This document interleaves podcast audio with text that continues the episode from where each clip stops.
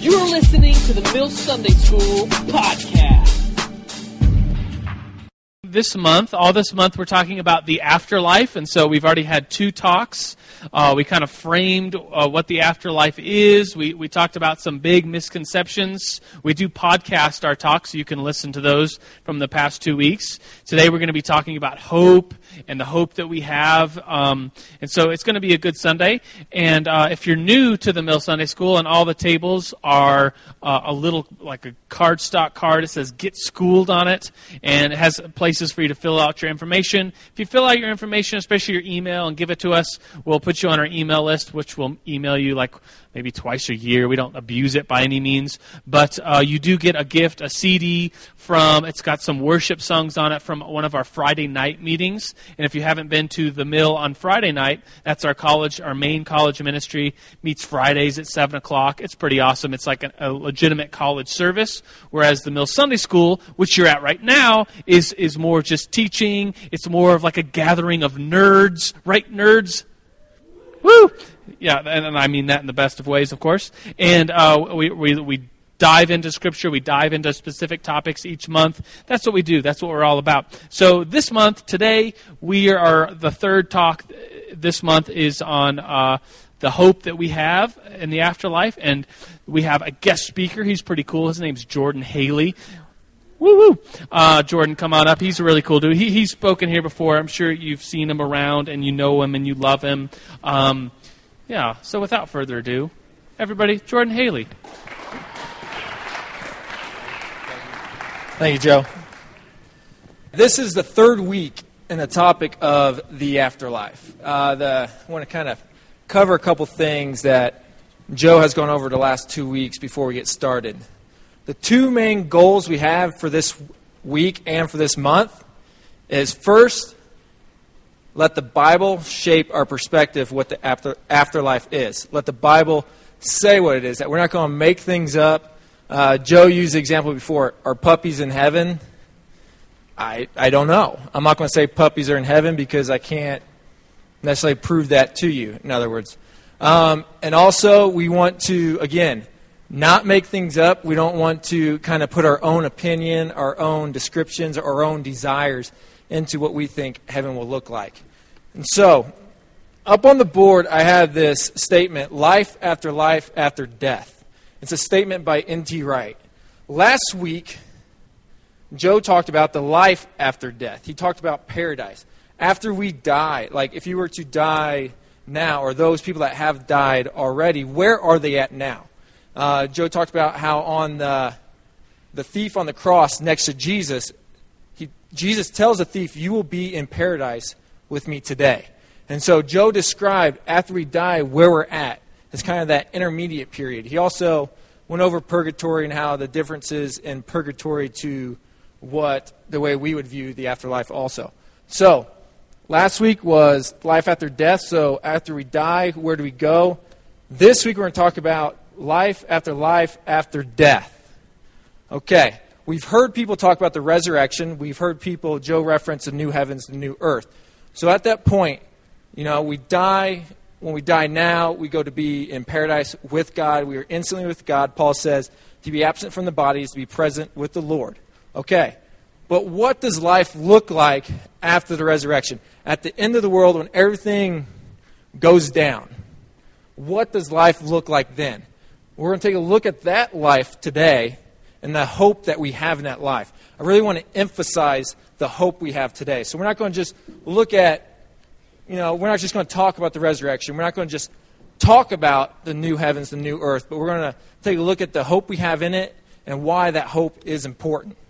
So I want to start out by reading Romans chapter 5, verses 1 through 5. So you can flip there real quick if you'd like. Says, Therefore, since we have been justified by faith, we have peace with God through our Lord Jesus Christ. Through him we have also obtained access by faith into his grace in which we stand, and we rejoice in hope of the glory of God. For then that we rejoice in our sufferings, knowing that suffering produces endurance, and endurance produces character, and character produces hope. Hope does not put us to shame because God's love has been poured into our hearts through the Holy Spirit who has been given to us. Okay, you heard me emphasize hope a couple times because I really want to focus on that word. And before we dive into this scripture and take a look at the hope that is described here, let's talk about hope in general. Because often we use hope with kind of like a wishful tone behind it. I mean, how many people have, you know, forgotten about a test in college?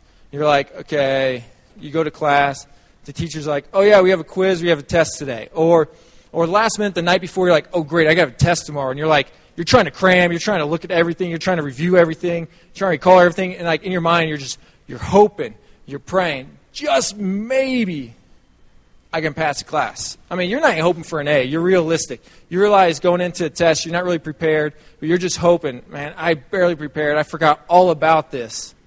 But I'm hoping just maybe, maybe I can scrape by. I mean, who's experienced that? I know I have. Come on now. Okay. And that's, that's, that's what I call like a, a desperate, wishful hope. Okay, also with hope, there's also instances where we use hope um, when we have more confidence behind it. Um, today is actually my one year anniversary. I've been married to Mia, right there. Raise your hand. Come on. Raise your hand a little. We've been married for one year. We got married this time last year here in Colorado. And so when I was thinking about hope, I started thinking back to our relationship and the process that we went through. You go through the dating phase, and then you start talking about marriage, and then you start looking at rings together, and you start getting into that phase. Okay, we had discussed marriage, we had looked at rings together, and so we, I was feeling really confident. Before I ever even proposed to her, I was feeling, I really think she's going to say yes. You know, I feeling good about it. We've we've talked about it, and so we I actually proposed to her at uh, Flying Horse, which is not too far from here, uh, last you know, like a year and a half ago. And so we were coming up here for spring break. Um, we had not been engaged yet, but we realized we want to get married in Colorado. So we're like, well, we live in Oklahoma. We've talked about marriage while we're up here. Why not? Why not take a look around some different locations to have an idea where we might want to get married? So whenever I did propose, because she wanted to be surprised, and so as my biggest goal is to surprise her. So whenever we did get married, at least we have not you know, an idea of what locations we were looking at. And so it was the first location we looked at. Uh, she had no idea what was going on. Uh, we actually had an early morning. We got in late the night before to uh, visit her parents also. And so, to make a long story short, going into the whole situation, I had a lot of confidence. Because, I mean, here we are potentially looking at a location. We've talked about marriage. I mean, the likelihood of her saying no was minimal, but still, I was nervous. I, I wanted to say, I want to propose correctly. I didn't want to stumble over my words. You know, I want, I want to be romantic, be smooth, you know. You, you, I got, every guy wants to be that way, when they propose. And so, I, I you know, I was nervous. But, you know, I had, I had a, a real hope that she was going to say yes. I mean, there was that slight chance she could not respond or even say no. But I would say I had a confident hope. Okay? Now let's take a look at the hope in Romans 5. I want to look, this is not a hope of a, a wishful thinking hope, and this is something beyond just a confident hope. What we have is a hope in Christ. What we have is a hope in our redemption that is factual, that is, is truth.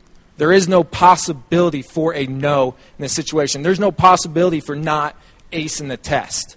And so, let's go right into chapter 5 verse 1 in Romans again. Therefore, since we have been justified by faith, we have peace with God through our Lord Jesus Christ. And so, right there, it is, it is the, we have peace through our Lord Jesus Christ. We have to realize that it's, we don't have anything that's unsettling. We should be at ease. We have peace in Jesus Christ, and we have peace in Him because what He did. He's not just said, like, oh, just believe in me. He's like, believe in me and believe what I have done because He came. He died on the cross. He was resurrected, and our life is in him. So he has taken action to give us life and to give us peace. And to continue down, through him we have also obtained access by faith into this grace which we stand. And we rejoice in hope of the glory of God. We can rejoice in this hope. It's not a oh, wishful hope, it's, it's a rejoicing that takes place. And to continue down, uh, let's go down to verse 5. And hope does not put us to shame because God's love has been poured into our hearts through the Holy Spirit who he has given to us. And so, right there, I want to emphasize the Holy Spirit and how God has poured out his love through the Holy Spirit in us. So, do you guys remember? Have you guys been going to the mill on Friday nights hearing Aaron Stern preach on Colossians? Do you guys remember that Tupperware contraptment box thing he has going on? You guys remember that? Okay, to refresh you guys real quick, he has, hopefully I get this right, he has, he has a container that has, your, has you on it. You. And, and the scripture talks about how Christ is in us. And he takes a container with Christ and places it in us. And then there's scripture that talks about how the, the, the fulfillment of God, everything that is God, is in Christ. So there's a container that says God on it that is in Christ, and the same container that is in us. And then those three containers are placed in God because we are also in God. So Christ is in us, the fulfillment of God is in us, and then we are also in God. And then he did this thing where he saran wrapped the whole thing, and he talks about how we are sealed by the Holy Spirit. And Ephesians talks about how that is our seal. And so when I look at verse 5 here, it talks how he, he has poured out the Holy Spirit into our hearts. And then through that, we know that he loves us. And so that example is a perfect example of the factual hope we have because of what is already taken place, because of what Christ has already done. He has already died, He's already been resurrected, He's already conquered death. And he's also poured out his Holy Spirit in us as that seal and that confirmation as when he starts as we go into the future redemption, as we go in to start talking about the resurrection and the new heavens and new earth, we have this reality that this stuff is real and we can truly have a factual, truthful hope in it because of what he's already done. Does it make sense? Still following me? Okay. Okay, going on from there, if you look at Romans 8, it also talks about how moving into the new, new heavens, new earth, and also moving into uh, the redemption of our bodies and the resurrection. Um, it talks about how, how creation, in chapter 8, creation eagerly, uh, it says, let me go ahead and just read. Uh, it says, For the creation waits with eager longing for the revealing of the sons of God. And it continues on and talks about how creation is in bondage and how it, it eagerly awaits being redeemed. And so forth, it talks about how we eagerly await for the redemption of our bodies. So, this eager awaiting is something that is we can really hold on to because of what Christ has done and because of the factual, truthful hope we have in Him. So let's start by moving, let's start talking about the resurrection, okay? Why is the resurrection important? Okay, that's the question. So we realize that Christ died on the cross. You know, he spilled his blood, he was beaten, he was buried, and he rose again. He was resurrected.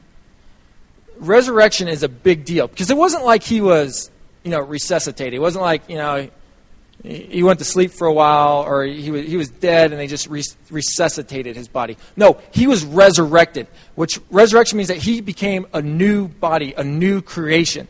This is a big deal. Because the, res- the resurrection is such a big deal is because it's a new creation coming about. It is Christ himself dying, defeating death, coming back to life, and then promising that same redemption to us it's promising that same glorified body to us.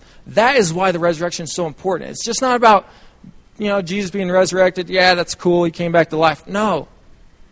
Uh, N.T. Wright describes it as the resurrection of Jesus had brought about a new state of affairs in cosmic history and reality. God's future has burst into the present. You know, in Scripture, we're going, we're going to talk about this, but it talks about the resurrection, our bodies being resurrected, our bodies being redeemed, a new heaven, a new earth, and the, the earth, creation itself, being redeemed. And this is fascinating because it's not something that's way in the future. It's something that's taken place because Christ himself is the first fruit. He is the one that has been resurrected first.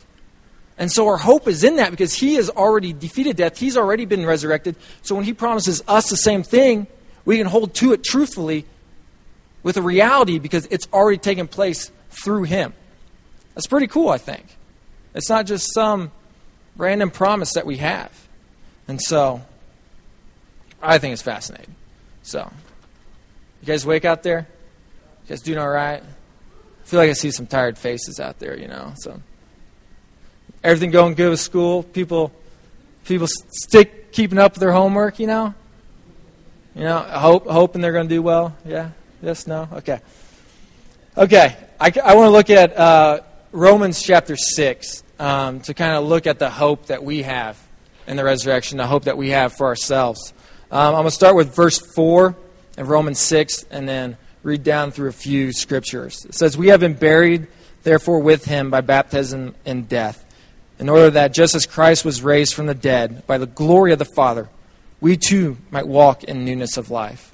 For if we have been united with him in death like his, we shall certainly, certainly, certainly be united with him in a resurrection like his. We know that our old self was crucified with him in order that the body of sin might be brought to nothing, so that we would no longer be enslaved to sin. For one who has died has been set free from sin. Now, if we have died with Christ, we believe that we also live with him. Certainly, that word right there. We will be united with him in the resurrection like himself that we too ourselves will be resurrected at the end time. We will be resurrected. We, would, we will take on a new body. If you look at Jesus' resurrection, you know, after he was resurrected, people are like, uh, what was Jesus' body like? There was some resemblance to himself. He, still, he actually still had the marks. Um, but there's this transcendence to his body. There's a scripture in John 20 where it talks about people being in a being in a locked room, and all of a sudden Jesus appears. So there's this, this picture of his transcendent body actually going through walls, but at the same time they're able to touch him. And so this, this new glorified body that he has, we also will have. And it's, it's promised right there in Romans 6. And so to kind of continue on, everyone's like, okay, you kind of slightly describe Jesus' resurrected body. What, what's this resurrected body going to look like? Does anyone have that question? Yes, no, maybe. I feel like I'm about to trick you. So, um, 1 Corinthians 15, verse 35 says, But someone who asks, How are the dead raised? What kind of body do they come? Yeah, he says, You foolish person. That's how he follows up the question. Paul does. So people are asking, Hey, Paul, okay, how's this resurrection going to take place? And what's this going to look like? And he responds, You foolish person. So I'm not calling you guys foolish. I had the same question, so I, I, I tricked you. So, as we look into it, he, he, he goes into this description of a seed being buried, and from that seed, a new life coming about. And that's the picture of our lives now, today. When we died, we, we were coming out of the creation of now. Like, we are going to get a new body. Our body's going to be restored. It's just not about throwing away what is now and what is, what is thrown away our bodies now for something crazy new. It's about the restoration of what He created. It's about Him restoring what He has done. And so, going down to verse 42, it says, So is with the resurrection of the dead, what is sown is, in, is perishable, what is raised is imperishable. It is sown in dishonor, it is raised in glory. It is sown in weakness, it is raised in power. And so, our bodies now, they're perishable, they're not perfect, and they're weak. But those are buried, and from that, Christ will redeem us and resurrect us to a body that's imperishable, to a body that is of glory, and a body that is strong and powerful. And so that is the description I would give to the resurrected body that we will obtain. You know, uh, I was reading a book and the author used a description. He was talking about this topic, and a girl came up to him and says, You know, you talk about our bodies being redeemed, talking about them being restored. Does that mean the crooked nose I have that I don't like, does that mean I'm have a crooked nose in heaven? And so, and so looking at that is there's those questions like, you know, you can't answer that question for sure. But the point is, that is not the focus. Those are the situations that we don't want to look into. We don't want to try to figure out, uh, is that? No. The fact is, our bodies are imperishable, they are glorified, they are no longer weak but powerful. And so everything else will line up with that, if that makes sense. And so, um, C.S. Lewis in uh, Great Divorce. Has anyone read that? Yes, no. Really good book. Um, he he depicts the body as being more solid, more real, more substantial than the present one. And so the the thing that people look at sometimes is they'll look at the creation of the earth. They'll look at the creation of humanity and think that God screwed up or that it's all bad. But when God created humanity, when He created heavens and earth, He said it was good. It was a good thing. Then sin entered the world and destruction took place. And so we got to realize, going back to the beginning, when everything started, creation, humanity, everything that was created was good, and then sin, destruction, you know, had its way. And so now he's redeeming the way he started. He wants things to be pure the way they began. And so it's not about him just scrapping absolutely everything, scrapping everything that is. It's about him redeeming what he first created, that what he said was good from the beginning. Okay? Now let's go into the new heavens and the new earth and the new creation.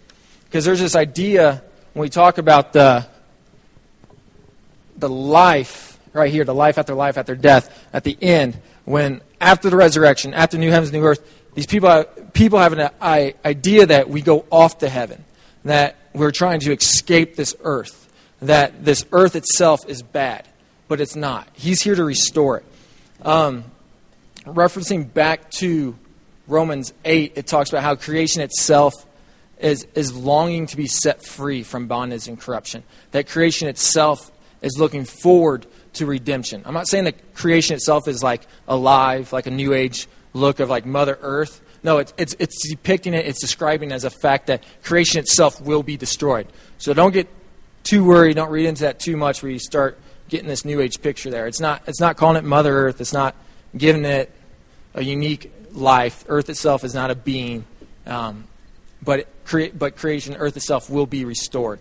And so, to take a look at 2 Peter chapter 3, verse 13, it talks about, but according to his promise, we are waiting for new heavens and a new earth in which righteousness dwells. And so, to take us on this fun journey of depicting the new heavens, new earth, um, I want to go into straight into Romans 21, verses 1 through 3. Then we'll kind of talk about it a little bit. It says, Then I saw a new heaven and a new earth. For the first heaven and the first earth had passed away, and the sea was no more. And I saw the holy city, New Jerusalem, coming down out of heaven from God, prepared as a bride, adorned for her husband. And I heard a loud voice from the throne saying, Behold, the dwelling place of God is with man. He will dwell with them, and they will be his people and God Himself will be with them as their God. And so we have this picture of a new heaven, new earth, and and the line how God's dwelling place will be with man. Heaven and earth will be united. There's no, nothing separate behind it. That in the end, this picture of God restoring what He's already created, restoring our bodies to be to live in glory with Him. And we have hope in this as being a reality of, because of what Christ has done, because He has poured out His Holy Spirit in us. This isn't something we just wishfully hope for, that He will restore our bodies, He will restore the heavens and the earth, and we will dwell with Him. Heaven is about living with God. Heaven is about being in the presence with Him. And so, in case you have thought of this as heaven as being, okay, God's going to take us up, take us off to heaven. We're going to leave this heaven earth, and we're going to be in this place of eternity with Him.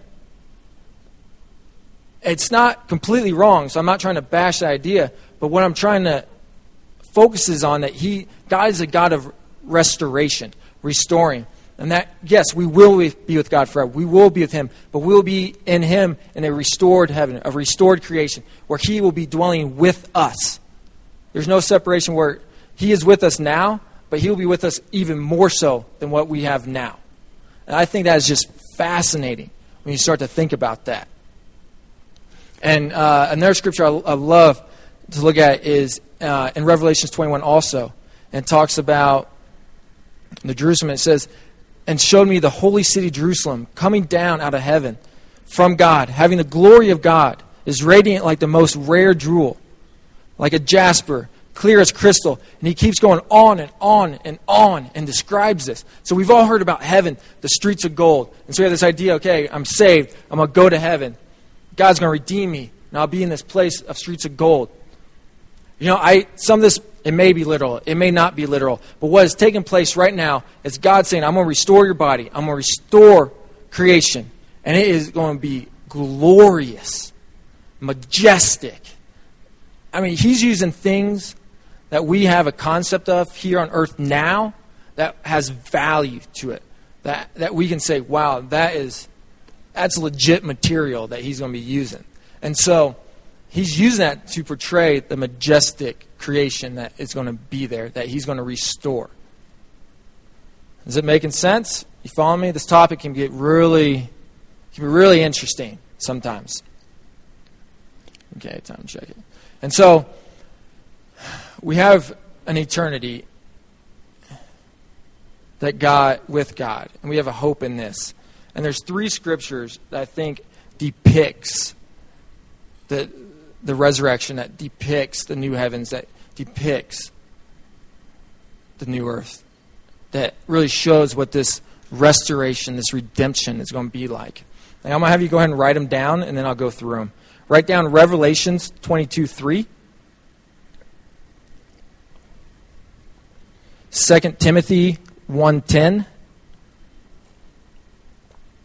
1 Peter 1, verses 3 through 5.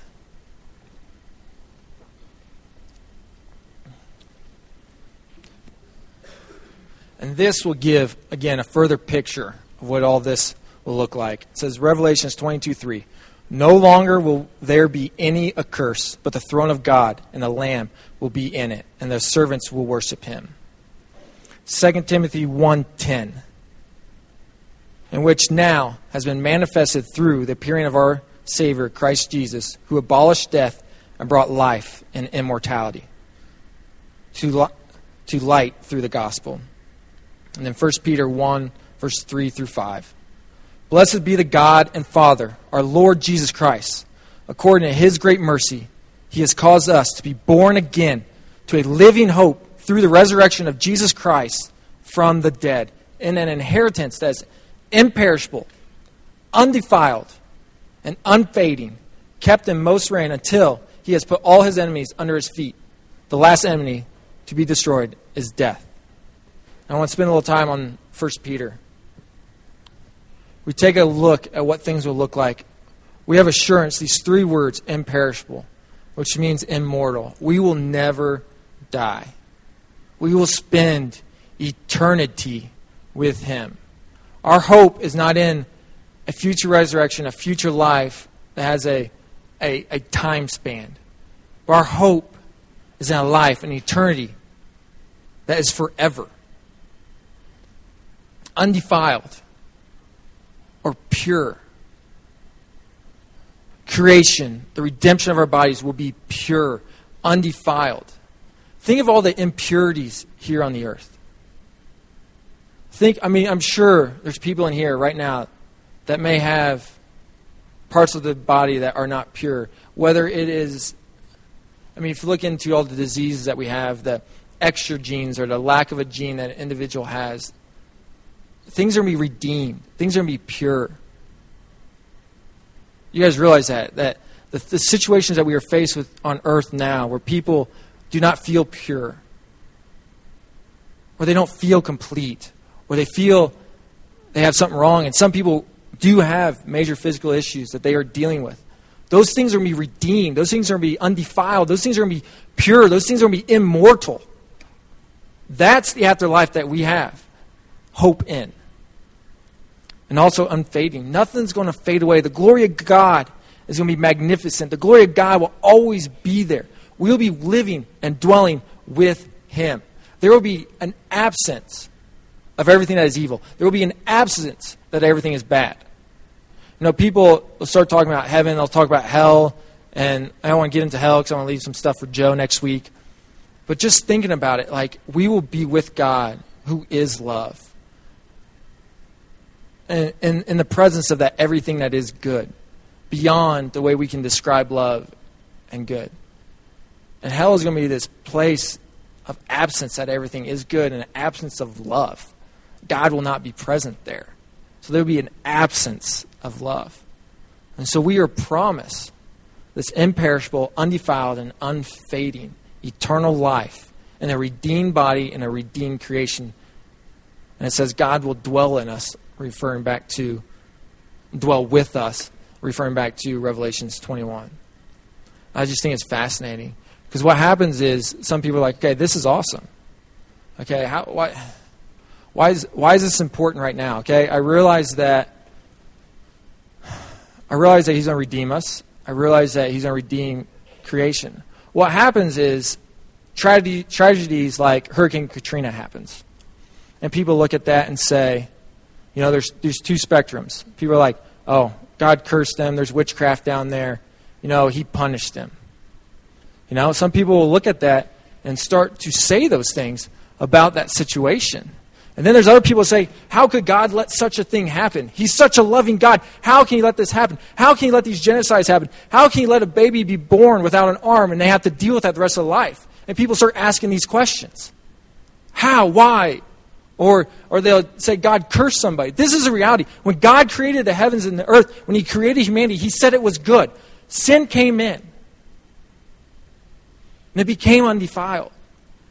And it's a story of redemption through the entire Bible about God promising to redeem humanity, redeem creation. He's not happy about the things that take place. He didn't create this world to be the way it is today. He didn't create our bodies to be mortal. That's not what He created to be. So these promises that He has, the story throughout the Bible of this redemption that He promises, it's a big deal because when we look at situations and we say, oh, wow, that's a tragedy, creation itself is not pure right now. Creation is longing to be recreated as Jesus promises to recreate it, or, or to restore it, sorry. To restore it. It'll be a new creation, but it's, it's a restored, it's, it's a new birth out of the old. And so when these tragedies take place, we don't have to sit there and say, Why, God, did you let this happen? He's not happy about it. And, that's, and he would say, That's why I'm restoring humanity. And that's why I sent my son to restore your body. That's why I have the Holy Spirit dwelling in you because he is your comforter. He is your helper. He is your advocate. He is the one there to help you through life now. So hold on. Fight the good fight, Paul says, because of the hope that is to come. He know, God knows situations are difficult here, but we have a hope.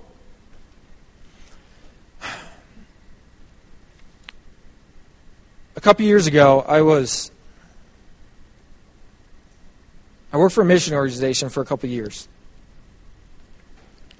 This is going to be difficult. It might get emotional for myself. Um, and I was coordinating trips to Africa. I had seven trips going to Africa that I was responsible for, training leaders, getting the teams ready, coordinating with the mission the missionaries, etc. Uh, me and a couple friends were going to visit teams, work on some relationships with the missionaries, and do some stuff related to work, but also take opportunity to do some missionary work and so forth. I ended up having to go on a trip by myself because my friends weren't able to go, but I really felt led to go. When I was in Tanzania, and, and when I was in Tanzania, I had a connection with a guy that can get me into two UN refugee camps a Burundian one and a Congolese one. And then I was in northern Uganda, I got into an IDP camp. And I don't know if you know what's taken place in Burundi and Uganda in the past. I mean, have you guys seen Hotel Rwanda? The tragedy that took place between the two tribes, the Hutus and the Tutsis. You know what differentiates the difference they have? Tutsis are taller with a slender face with smaller facial features. The Hutus are smaller, a rounder face with a wider nose. And it's a genocide that takes place between the two. That story that you see in that movie took place for 13 years in Burundi. 13 years. I had an opportunity to go into one of the refugee camps. I had an opportunity to sit down with some of these refugees. And they sat there and described to me what they saw, what they experienced. They sat there and described it. They, one guy described it watching a family member being de- decapitated like a goat, being slaughtered like a goat. Others talked about how their family members were boarded up in a building and lit on fire. Those pictures you see in that movie, I've talked to people that watched it and experienced it. And their faces are stone cold by now. And then they're in these refugee camps, these situations where the refugee camps are closing down and they have to head back home. They've been out of their country forever. They have kids that have been born in refugee camps. They have kids that don't even know what their homeland looks like. And they're having to go back. And they have no land. Their land has been taken. Other people are living there. They don't have anything. Yes, the UN helps them for a few months, but they have this lack of hope that's not there. And they were all Christians. And as we're talking about the hope that they have, they hold on to, the hope that they have that gives them life, that helps them to continue on, is the hope of the redemption of our bodies, the hope of the new creation. That is the hope that they have to hold on to. They have nothing else. That is what they have. And so when we talk about the restoration of our bodies, when we talk about the restoration of creation, that is a real hope that we have. And that's a hope that is preached. And that's, a, that's the only hope that you can preach to some of these foreign countries. That's, we don't face some of the situations that other people face. And so this is real. And this is promised. And this is not a wishful hope. This isn't, oh, maybe God will do this. Maybe He'll do this or that. No, He has promised it, and He has lifted out and walked out through Jesus Christ, walking on this earth and being beaten, spilling His blood, and then being resurrected and promising us the same life through faith in Him and sealing us with that, sealing that promise by pouring out His Holy Spirit now. Giving us, you call it almost a down payment to what is to come, like a little promise. Like He's promising to us, He will redeem us. And so we, we've been talking about the life after life, after death, and we talk about the life that is to come. We hold on to that hope. And we look at the tragedy that's around us. We realize God doesn't say it's good. He's not happy with it, and He cannot wait to redeem humanity. He cannot wait to redeem creation. The picture of Jerusalem coming down, merging, and, and God, and the behold, the dwelling place of God is with man. It's a beautiful picture. Beautiful, beautiful picture we have. In Philippians 1, verses 3 through 6, it says, I thank my God in all my remembrance of you, always in every prayer of mine, for you, all making my prayer with joy because of your partnership in the gospel from the first day until now. And I am sure of this, I am sure of this, that he who began a good work in you will bring it to completion at the day of Jesus Christ. We are promised that the work he has begun, just I'm just pounding on this today. The work that he began, pouring out his Holy Spirit, that he will bring it completion when Jesus Christ comes. At the end of the times, he will redeem our body, give us that life.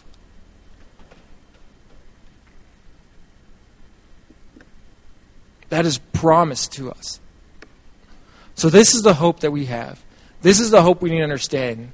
We need to realize that this is truthful. We need to understand that God is a God of restoration. We need to understand what is to come and what we're promised so we can preach that, so we can share that, and we bring hope to people that are living in tragedy today. Because, yes, God gives us Holy Spirit. He will comfort us now, He will be there to be with us today. But the glorious, glorious coming of our Lord Jesus Christ, that's going to usher in the new heavens, new earth, and resurrect our body, bodies is still yet to come. And we can hold our hope in that. And so I am done early, but I am as I'm done though.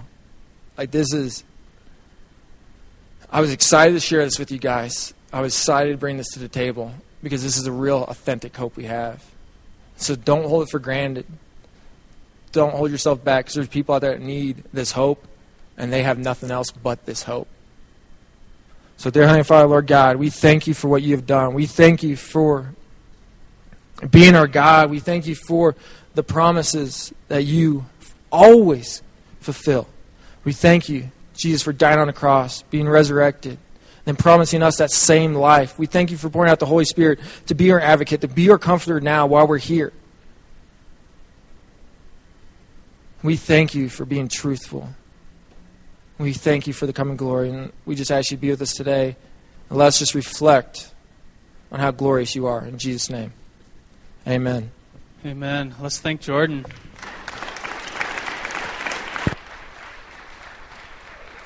It's good. It's real good. Well, everybody, we'll see you next week. I'm going to talk a little bit about hell and a lot of bit about the new heaven that's coming. And so we'll see you next week. Peace out.